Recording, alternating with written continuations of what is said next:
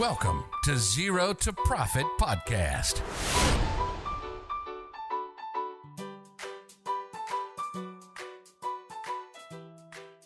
สวัสดีครับ ขอต้อนรับทุกคนเข้าสู่ Zero to Profit Podcast ครับ Podcast ที่ว่าด้วยเรื่องของบัญชีภาษีที่เกี่ยวกับธุรกิจนะครับ เราอยู่กันที่ซีซั่นหนึ่งครับสำหรับ ซีซั่นนี้เนี่ยเราจะพูดกันเรื่องของมือใหม่ตั้งบริษัทต้องมีอะไรต้องรู้บ้าง มีอะไรต้องจัดการบ้างนะครับ อยู่กับผมครับพี่น้อมแทนสวักน้อมครับ แล้วก็น้องนุชครับ Zero to Profit ครับ ผมสวัสดีน้องนุชครับผมสวัสดีค่ะเย้พี่หนอมวันนี้พบกันจ้ะแล้วใน EP ที่ครับ6นะคะ EP ที่จ้ะ6วันนี้จะมาคุยเรื่องเกี่ยวกับว่า 9 สิ่งที่ควรทำหลังจดบริษัทนะคะ อะว่าเราควรทำอะไรครับผมบ้าง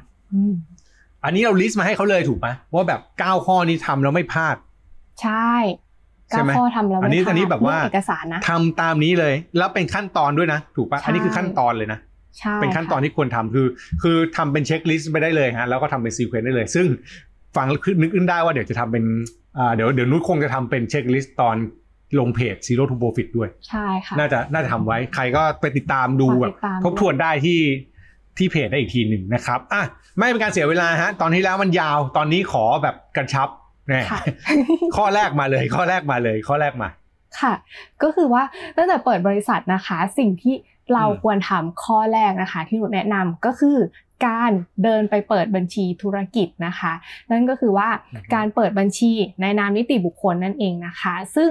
การเปิดบัญชีเนี่ยมันดียังไง มันจะช่วยให้เราเนี่ยเริ่มต้นการแยกกระเป๋าได้อย่างชัดเจนมากยิ่งขึ้น ระหว่างกระเป๋าส่วนตัวและกระเป๋าธุรกิจนั่นเองค่ะอืมอ่าแปลว่าเริ่มจดบริษัทปั๊บอย่าอย่าอย่าแบบเขาเรียกอะไรนะ อย่าไปใช้บัญชีส่วนตัวละ ต้องรีบไปใช่เปิดบัญชีธนาคารชื่อบริษัทเลยถูกปะถูกต้องไปค่ะที่ไปที่แบงก์เลยใช่แล้วก็เอ้ยอันนี้ถามนอกเรื่องแต่อยากรู้มันต้องเปิดกี่บัญชีอะแบบเมื่อก่อนเขาชอบเปิดกันแบบทุกแบงก์อะไรเงี้ยออเดี๋ยวนี้ยังจำเป็นปะเดี๋ยวนี้อืมค่าโอนค่าอะไรอะ มันไม่มีแล้วอะ เปิดแบงก์เดียวก็ได้นะอืมเพื่อความแบบเขาเรียกว่าอะไรความแบบกระชับ แบบความลีนอะของของธุรกิจเองนะคะ แต่บางอ๋อบางกิจการเขาบอกว่าเฮ้ยเปิดสองบัญชีแล้วกันบัญชีหนึ่งรับ บัญชีหนึ่งจ่ายอะไรเงี้ยก็เป็นเรื่องที่แล้วแต่เราจะแบบเหมือนบริหารจัดการกันนะคะอืมเออจะเอาง่ายๆสมมติถ้าจะจะขอสินเชื่อใครก็ไปเปิดเขาไว้ก่อนก็ได้ครับเออใช่อันนี้ก็ถืเป็อนว่าเรื่องอ่าที่คิดดีง่ายๆเลยว่าอยากได้อืมสินเชื่อจากใครไปเปิดเขาไว้เพราะว่าสุดท้ายเราต้องไปหาเขาเปิดไว้เลยรอเลย แล้วก็เตรียมตัวนะอันนี่ถ้าวางแผนไว้ดีๆนะใช่เริ่มต้นอันดับแรกเปิดบัญชีธุรกิจก่อนแยกส่วนตัวกับธุรกิจให้เด็ดขาด แล้วก็ใช่เลิกใช้บัญชีส่วนตัวเลยป้านุชก็อย่าไปใช้คือต่อไปโอนอะไรเข้าบริษัทหมดทุกอย่างถูกปะใช่อเพื่ย่าอให้มันใช้เป็นรายการของบริษัทใช่ เพราะมันมีอืม SME บางท่านนะคะ ที่แบบพอไปเปิดบัญชีธุรกิจแล้วอะก็ยังใช้บัญชีส่วนตัวในการแบบจับจ่ายใช้สอยในเรื่องที่เกี่ยวกับบริษัท อันนี้ไม่ควรเลยนะคะ ใช่อืม ทุกอย่างโอนเข้าบริษัทเงิน ถ้าเกิดต้องใช้เงินบริษัทต้องใช้เงินก็โอนเงินเข้าไปเลยใช่ให้มีการจับจ่ายใช้สอยในชื่อบริษัททั้งหมดใช่เพื่อความสะดวกนะครับ แยกบัญชีคือแยกให้ละเอียดนะไม่ใช่แค่เปิดนะ เปิดเราต้องแยกด้วย คือต้องใช้ด้วยนะนะครับอันนี้สำคัญข้อแรกอะเปิดบัญชี ข้อที่สองมาเลยฮะการจดทะเบียนภาษีมูลค่าเพิ่ม คือตอนที่แล้วอะเราคุยกันเรื่องการจดทะเบียนภาษีมูลค่าเพิ่มว่าเออต้องจดไหมอะไรยังไงนะคะ ข้อนี้เป็นข้อสำหรับคนที่เป็นรายได้มีรายได้ที่ไม่ได้รับการยกเว้นแล้วกันเนาะแล้วก็คิดว่าตัวเองเนี่ยจะมีรายได้ถึง 1.8 ล้านแน่นอนนะคะ แนะนำว่าควรจดทะเบียนภาษีมูลค่าเพิ่มไว้ตั้งแต่เนิ่นๆ เพราะว่ารูปแบบของการจัดการเอกสารเนี่ยมันจะเข้มงวดแตกต่างกัน พอมีทะเบียนภาษีมูลค่าเพิ่มแล้วปุ๊บเนี่ยการจัดการเอกสารนะมันต้องเป๊ะระดับหนึ่งมีความเข้มงวดระดับหนึ่งดังนั้น ถ้าเข้าระบบ ทะเบียนภาษีมูลค่าเพิ่ม แล้วรีบจัดการเอกสารให้เรียบร้อยตั้งแต่แรกอะค่ะ มันก็จะได้แบบเอ่อเราสามารถแบบวางแผนจัดการได้ตั้งแต่แรกอะค่ะอืมจดแวดที่เรียบร้อย อันนี้ไปจดที่สัมภากระเนาะถูกไหมก็ไปทำใช่เรื่องจดเลยนะครับถูกต้องค่ะทำทำเรื่องเดี๋ยวนี้มันยื่นผ่านเน็ตได้ด้วย ก็ไปลองใช่ค่ะ com search ข้อมูลจดบริษัทเออจดขอโทษจดทะเบียนภาษีมูลค่าเพิ่ม แล้วก็เข้าไปดูเลยนะครับ อันนี้ก็เป็นทางทางที่ต้องทำแหละ คือถ้าคุณรู้ว่าคุณต้องเสีย VAT คุณต้องมีเรื่องของ VAT มาเกี่ยวข้องก็รีบไปจดให้เรียบร้อยมันไอสองข้อแรกเนี่ยเปิดบัญชีกับจดเนี่ยมันเป็นพื้นฐานเบื้องต้นที่คนมีบริษัทต้องตัดสินใจแล้วก็รีบทำให้เรียบร้อยนะครับใช่อะอันนี้แวดเรื่องแวดย้อนไปฟังตอนที่แล้วแล้วกันนะครับ มีเล่าไว้อย่างละเอียดแล้วก็ฝากไปติดตามอีกทีหนึ่งนะครับย้อนหลังอีกทีหนึ่งถ้างงอะไรเดี๋ยวไว้ ไว้ตอนนั้นน่าจะอัปเดตให้อีกทีละกันนะครับอะใช่ค่ะสองเรื่องผ่านไปเป็นเรื่องที่แบบต้องทำเปิดบัญชี เปิดบัญชีธนาคาร จดแวดไปข้อที่สามเลยนุช ข้อ 3 ก็คือว่าเราต้องทำความเข้าใจตัวเราเองก่อน ว่าตัวเราเองเนี่ยอ่าทำธุรกิจอะไร ลักษณะธุรกิจเป็นแบบไหน แล้วก็มีวงจรการค้าเป็นยังไงบ้างนะคะ เพื่อที่ว่าเราจะได้เอาไปวางแผนต่อว่าเฮ้ยเราควรจะจัดการระบบเอกสารการขายยังไง การซื้อยังไงสินค้ายังไงบ้างนะอันนี้เป็นเรื่องที่ต้องทำตั้งแต่เนิ่น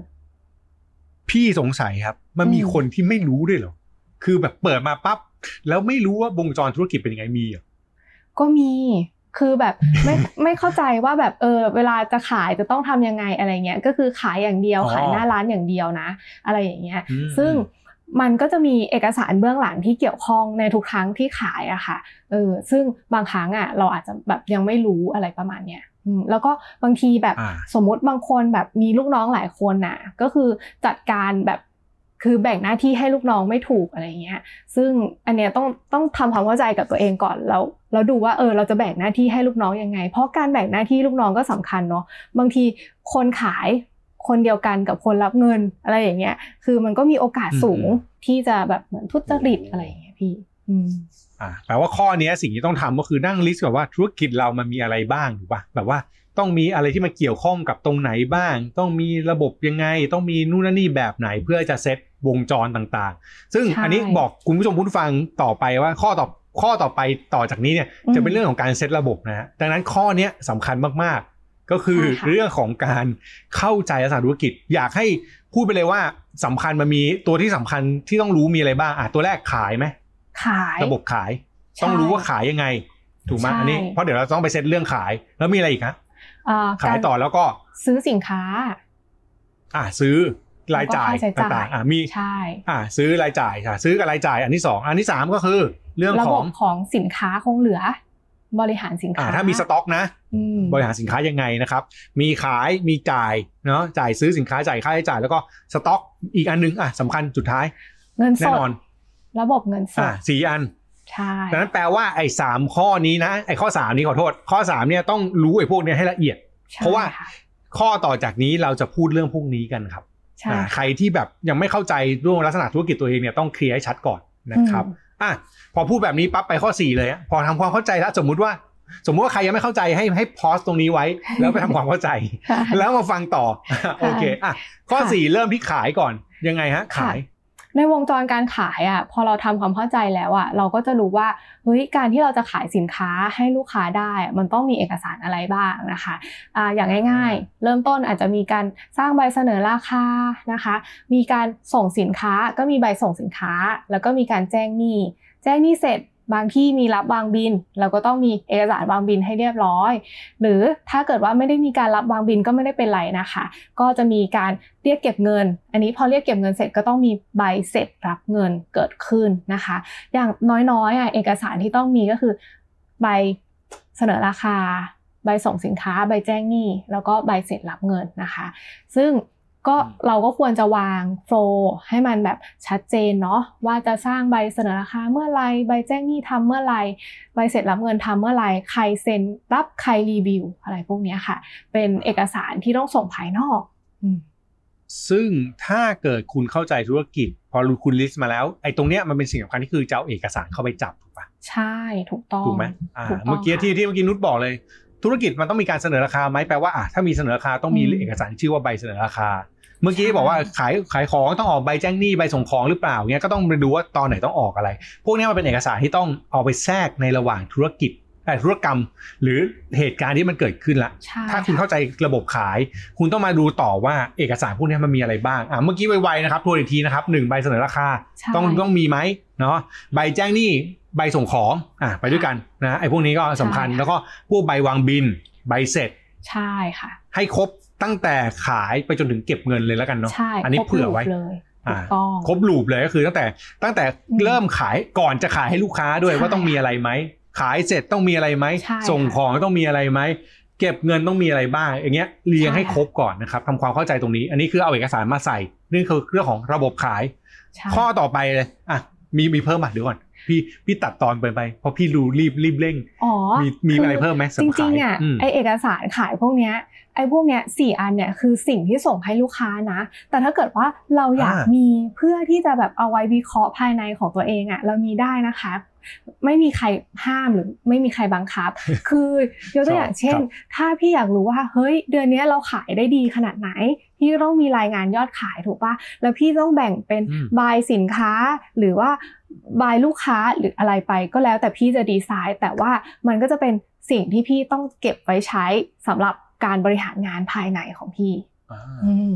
ใช่ก็คือไม่ใช่แค่ออกใช้คำนี้อืมไม่ใช่แค่ออกเอกสารถูกใช่แต่ควรจะมีการรวบรวมข้อมูลด้วยในฝั่งหลังบ้าน ซึ่งใช่ค่ะอันนี้แนะนำแบบไวๆถ้าสมมุติว่าคุณใช้พวกแบบซอฟต์แวร์ที่มันออกเอกสารนะบางเจ้ามันลงบัญชีได้ด้วย ก็คือจะออก report พวกนี้ได้ด้วย ก็ก็อาจจะประหยัดเวลามากขึ้นตรงเนี้ยตรงเนี้ยก็เป็นโจทย์ที่คุณจะต้องไปดีไซน์ว่าคุณจะใช้อะไรแบบไหน นะครับบางคนอาจจะแบบว่าถนัดออกออกเป็นแบบเอกสารเอง แล้วก็มาบันทึกเองอืมแล้วก็ทำเป็นตาราง report เองก็ได้ แล้วแต่ว่าแล้วแต่ชอบแบบไหนถูกต้องนะแล้วให้มันเหมาะสมกับธุรกิจเราละกันถูกต้องเพราะบางคนมันก็อาจจะแบบรายการน้อยๆแล้วคิดว่าไม่จำเป็นก็ก็ไม่เป็นไรนะครับใช่ค่ะแล้วแต่คนแล้วแต่ความเหมาะสมอันนี้ อันนี้ต้องดีไซน์อืมแต่ว่ามันต้องเข้าใจมาก่อนเนาะถึงจะดีไซน์ได้ใช่ค่ะนะครับอะไปต่อเลย ข้อแล้วก็ห้าข้อห้านะคะ ข้อห้าเป็นเรื่องของการจ้ะซื้อสินค้าแล้วก็ค่าใช้จ่าย อันนี้เป็นเรื่องของการจ่ายเงินออกไปเนาะแต่ว่าตอนที่เราซื้อสินค้าหรือเกิดค่าใช้จ่ายอะมันจะแตกต่างกันนิดนึงก็คือว่าถ้าสมมุติเป็นการซื้อสินค้าเพื่อมาขายอะส่วนใหญ่อาจจะต้องมีใบแบบ PO ที่เขาเรียกกันก็คือใบสั่งซื้อนะคะ แล้วก็อืมพอเวลารับของเข้ามาก็ต้องมีใบรับสินค้าเข้ามา เพื่อที่จะรับสินค้าเข้าคลัง ให้แบบมีจำนวนแล้วก็ปริมาณที่ถูกต้องตรงกันตามที่เราสั่งไว้นะคะ ส่วนถ้าเกิดว่า เป็นค่าใช้จ่ายธรรมดา ค่าใช้จ่ายธรรมดาทั่วไป เช่น แบบค่าน้ำค่าไฟ ค่าเช่าอะไรเงี้ย เราอาจจะได้แบบใบแจ้งหนี้มาเลยก็ได้ ก็ไม่ไม่จำเป็นต้องมีใบ PO ก็ได้นะคะ พอได้ใบแจ้งหนี้มา เราก็ต้องมีกระบวนการที่แบบเอามาเช็คก่อนใช่ไหมว่าไอ้ใบแจ้งหนี้พวกเนี้ยมันถูกต้องมันโอเคไหมก่อนที่เราจะจัดทำการจ่ายเงินทั้งหลายแหล่ออกไปให้กับซัพพลายเออร์นะคะ อันนี้ก็เป็นวิธีการที่เราต้องแบบมานั่งไล่ดูอะว่าเรามีการซื้อแบบไหนต้องเปิด ใบ PO ไหมนะคะแล้วก็ต้องมีการรับสินค้าเข้ามาไหมนะคะ ส่วนค่าใช้จ่ายอ่าเราจะดูยังไงว่าเออค่าใช้จ่ายทุกอันเนี่ยครบถ้วนสมบูรณ์แล้วอย่างเงี้ยค่ะอืมอืมอย่างนี้แปลว่าสมมุติถ้าเอาแบบให้ให้เห็นภาพแบบเจ้าเจ้าของธุรกิจอยากรู้ก็คือแยกเป็นสองรายการแล้วกันฝั่งซื้อซื้อของที่เป็นต้นทุน กับใช่ฝั่งค่าใช้จ่ายเนาะใช่ฝั่งซื้อเอามันมีเรื่องสต็อกก็แหละว่าจะต้องคุมสต็อกยังไงจะต้องเออใช่ยังไม่ยังไม่เป็นสต็อกดีกว่าฝั่งซื้อเนี่ยต้องดูว่าจะต้องใช้อะไรบ้างใช่ถูกไหมค่ะเช่นถูกบางทีเราต้องมีการบอกอย่างที่นุชบอกออกใบสั่งซื้อให้เขาอืมเนาะใช่ค่ะต้องมีการออกหรือเปล่าหรือว่า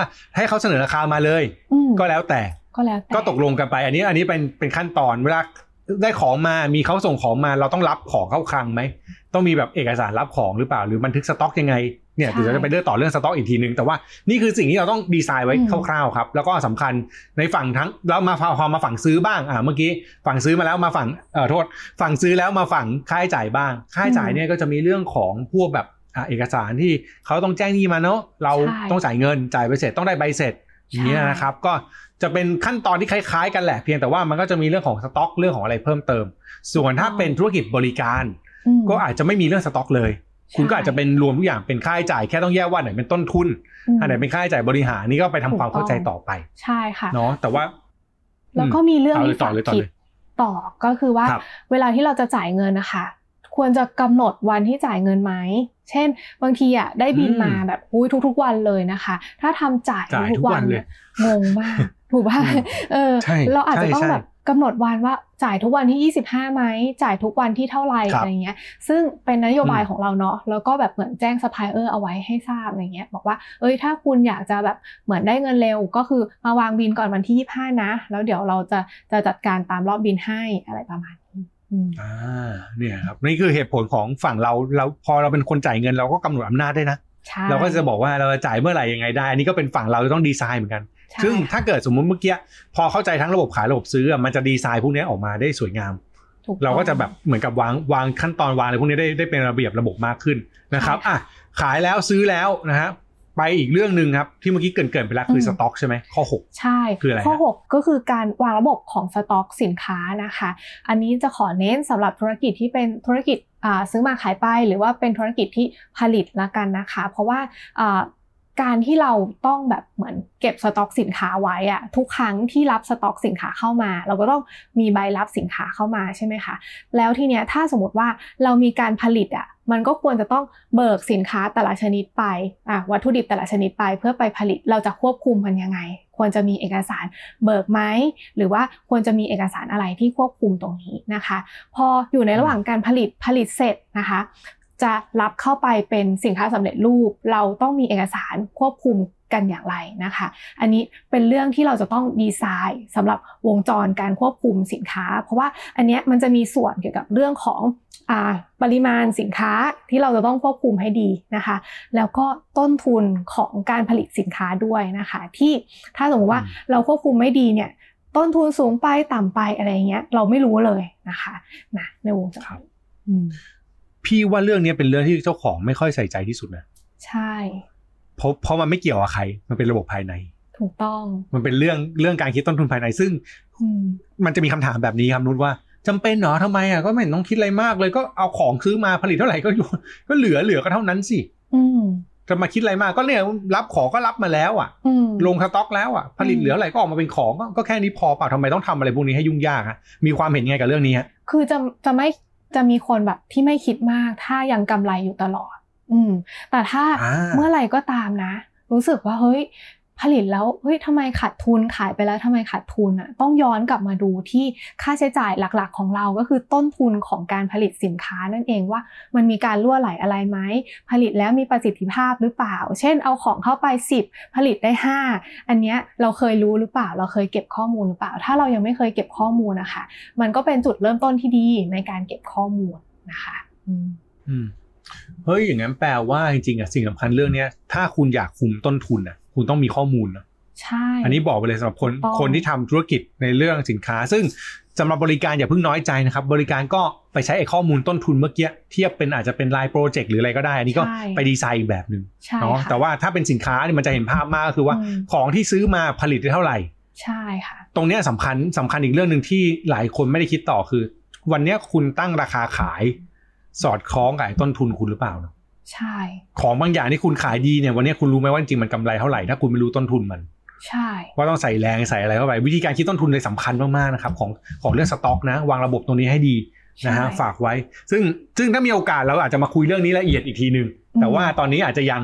เพราะงั้นเดี๋ยวหลายคนจะมึนนะฮะเพราะรู้สึกว่าต้องวางเยอะแล้ว คือใช่ค่ะคือโอเค อันนี้พูดแบบพูดแบบสำหรับเจ้าของมือใหม่นะครับ ข้อหนึ่งอืมเอ่อข้อก่อนหน้านี้ข้อ 4 ข้อ 5 คือเรื่องระบบซื้อระบบขายอะระบบขายระบบซื้อพวกเนี้ยวางให้เป็นระบบก่อนอืมสต็อกเนี่ยเป็นเรื่องที่ต้องทำความเข้าใจมากใช่ๆเรื่องนี้จะเป็นเรื่องที่ต้องใช้เวลากับมันมากที่สุดเลยใช่นะครับจะเพราะมันเกี่ยวกับธุรกิจเราแล้วเกี่ยวกับการคิดต้นทุน ซึ่งบางทีอาจต้องมีนักบัญชีหรือมีอะไรเพิ่มเติมด้วยนะครับ ประมาณนี้อะข้อ 6 หมดแล้วใช่ไหมเราจะไปข้อ 7 แล้วนะ เราไปข้อ 7 นะคะอะข้อเจ็ดเจ็ดก็คือครับการวางระบบเงินสดนะ ระบบเงินสดเนี่ยเป็นระบบที่แบบมีความเสี่ยงมาก ๆ เลยสำหรับการทุจริตนะคะ ซึ่งเราก็มีโอกาสธุรกิจของเราอะมีโอกาสทั้งรับเงินในรูปแบบของเงินสด แล้วก็จ่ายเงินในรูปแบบของเงินสดนะครัคะบเวลาที่เรารับเงินนะคะ ลองดูดีๆนะคะ ว่าทุกวันที่เรารับเงินเนี่ยมีการจดบันทึกเรียบร้อยไหมนะคะ จดบันทึกเสร็จไม่พอนะคะ เงินที่รับเนี่ยต้องรวมก้อนแล้วก็ นำฝากเข้ากับธนาคารด้วยมเออ เพื่อที่ป้องใช่กันว่า เฮ้ย ไม่ให้เสมียนเก็บเงินไว้เยอะ ๆ นะคะ อันนี้เราควรจะดูแลตรงระบบนี้ตอนรับเงินนะคะ ส่วนการจ่ายเงิน การจ่ายเงินสดออกไปเนี่ย มันก็จะมีการจ่ายเงินแบบยิบยิบๆย่อยๆ ถูกไหมคะ เช่น ค่า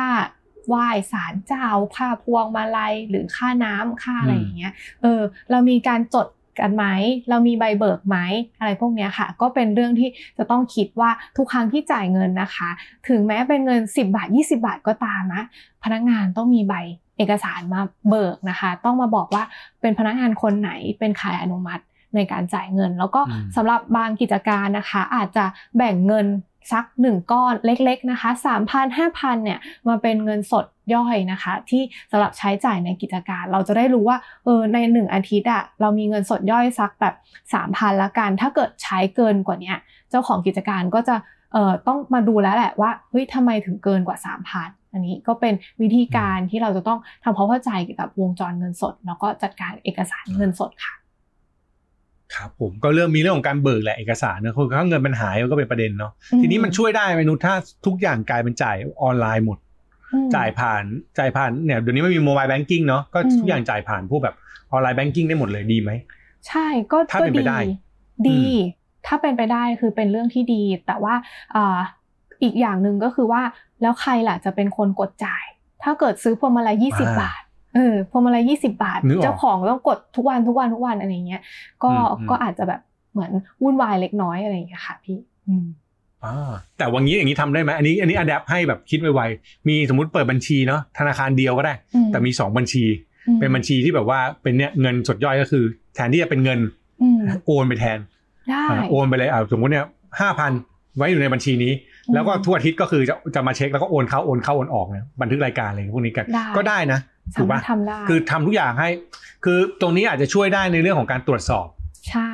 ว่าเงินหายไปไหนอะไรเงี้ยครับก็พวกเนี้ยเป็นเรื่องของการเซตระบบด้วยแหละส่วนหนึ่งเนาะเพราะว่ามันไม่ใช่ว่าธุรกิจจะเหมือนกันหมด เราก็จะมาบอกว่าเฮ้ยทุกที่ต้องใช้โมบายแบงกิ้งก็อาจจะเป็นไปไม่ได้ ก็อาจจะต้องมีเงินสด อาจจะต้องมีพวงมาลัยยี่สิบไม่อาจจะโอนไม่ได้ก็ได้ซื้อปากกาสามบาทห้าบาทก็ได้อย่างเงี้ยอาจจะเป็นเรื่องที่แบบบางทีมันมันมันไม่สามารถทำได้ แต่ว่าทุกอย่างที่มาที่ไปของระบบเงินสดที่เมื่อกี้นุชเน้นน่ะพี่เข้าใจว่า ให้รู้ว่าเงินสดออกไปไหน ถูกต้องเนาะสำคัญตรงนี้นะครับ แล้วมีใช่หลักฐานไหมหรือเปล่านะถูกตรงนี้ต้องตรงนี้ค่ะเป็นเรื่องที่ต้องที่ต้องใช่บันทึกให้ได้ชัดเจนรวมถึงถ้าเงินเข้าจากการขาย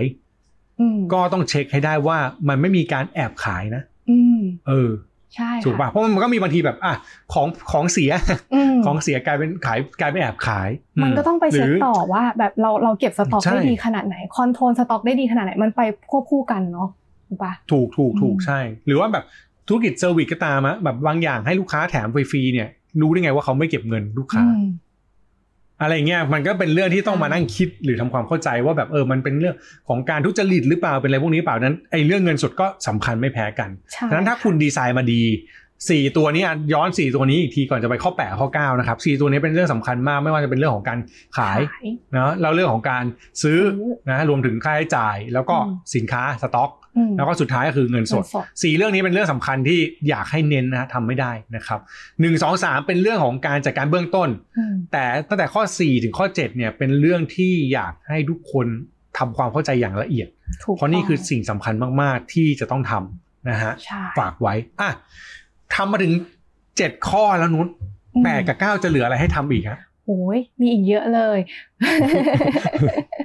ข้อ 8 นะคะอ่าเป็นเรื่องของการทำบัญชีนะคะ การทำบัญชีอืมเนี่ยเป็นเรื่องที่กฎหมายกำหนดอยู่แล้วเนาะว่า ถ้าสมมุติเราเปิดบริษัทเนี่ยจำเป็นจะต้องมีการจัดทำบัญชีตั้งแต่วันแรกที่มีรายการค้าเกิดขึ้นนะคะ ทีนี้เนี่ยถ้าเราเป็นเจ้าของกิจการเนาะเราก็อาจจะไม่มีความรู้ด้านบัญชีมากมายนะคะ เราก็สามารถไปจ้างนักบัญชีหรือว่าแบบอ่า จ้างสำนักงานบัญชีมาช่วยทำบัญชีให้นะคะ ซึ่งข้อดีของการที่เราไปจ้างสำนักงานบัญชี หรือว่านักบัญชีฟรีแลนซ์แต่เนิ่นๆน่ะคือเขาอะจะช่วยเราดีไซน์เรื่องแบบวงจรเอกสารต่างๆได้นะคะเขาเรียกว่าวางระบบบัญชีให้เราเนี่ยในเรื่องวงจรเอกสารที่เราอาจจะงงๆตรงนี้ได้เขาให้คำแนะนำตรงนี้เราได้นะคะ แล้วก็อีกส่วนหนึ่งก็คือ ทุกเดือนนะคะ พอเขาทำบัญชีเสร็จเขาก็จะอ่าจะต้องแบบเหมือนสรุปรายงานนะคะ แล้วก็ทำในรูปแบบของงบการเงินนะคะสำหรับประจำปีนะคะ เพื่อส่งกับกรมพัฒนาธุรกิจการค้าให้กับเรา อันนี้เป็นเรื่องที่จำเป็นมากที่เราจะต้องมีนักบัญชีค่ะ แปลว่าเราต้องเราจำเป็นต้องจ้างนักบัญชีนะใช่สำคัญตรงนี้ถ้า ถ้าเราไม่เข้าใจตรงไหนก็ปรึกษาเขาคุยกับเขาได้เนาะซึ่งไอ้เรื่องนักบัญชีเนี่ยเดี๋ยวมีตอนพิเศษเล่าให้ฟังอีกตอนต่อๆไปจะพูดเรื่องของนักบัญชีอีกทีหนึ่งแต่ว่าคร่าวๆคือมันต้องมีคนทำบัญชีให้เราครับถูกต้องแล้วก็จะต้องเลือกให้เหมาะสมแหละว่าจะเป็นฟรีแลนซ์หรือเป็นสำนักงานบัญชีใช่เนาะก็ลองดูตามความเหมาะสมความเข้าใจ แต่ว่าพื้นฐานคือนักบัญชีจะมาช่วยไอ้ข้อก่อนหน้านี้ได้ไอ้ที่เมื่อกี้เราคุยกันมาทั้งหมดไอ้วงจรทั้งหมดเนี่ยนักบัญชีจะช่วยมาบอกว่าเออนักบัญชีจะรู้ไงว่าต้องใช้ใบอะไร ต้องทำอะไรต้อง วางระบบแบบไหนใช่ก็อยู่ที่การตกลงทำความเข้าใจกัน แต่ว่าสำคัญอย่าลืมนะครับ ขอขออนุญาตย้อนอีกทีหนึ่งคือข้อ3เนี่ย เราต้องเข้าใจพื้นฐานที่ดีก่อนนะอืมเพราะไม่งั้นนักบัญชีจะดีไซน์ผิดด้วย ใช่อืมเพราะนักบัญชีก็อ่าดีระบบไซน์จะต้องมีไหมหรือไม่มี ใช่ใช่อันนี้คือสิ่งสำคัญเพราะนักบัญชีเขาไม่ได้อยู่กับเราประจำยกเว้นว่า อันเนี้ยคุณ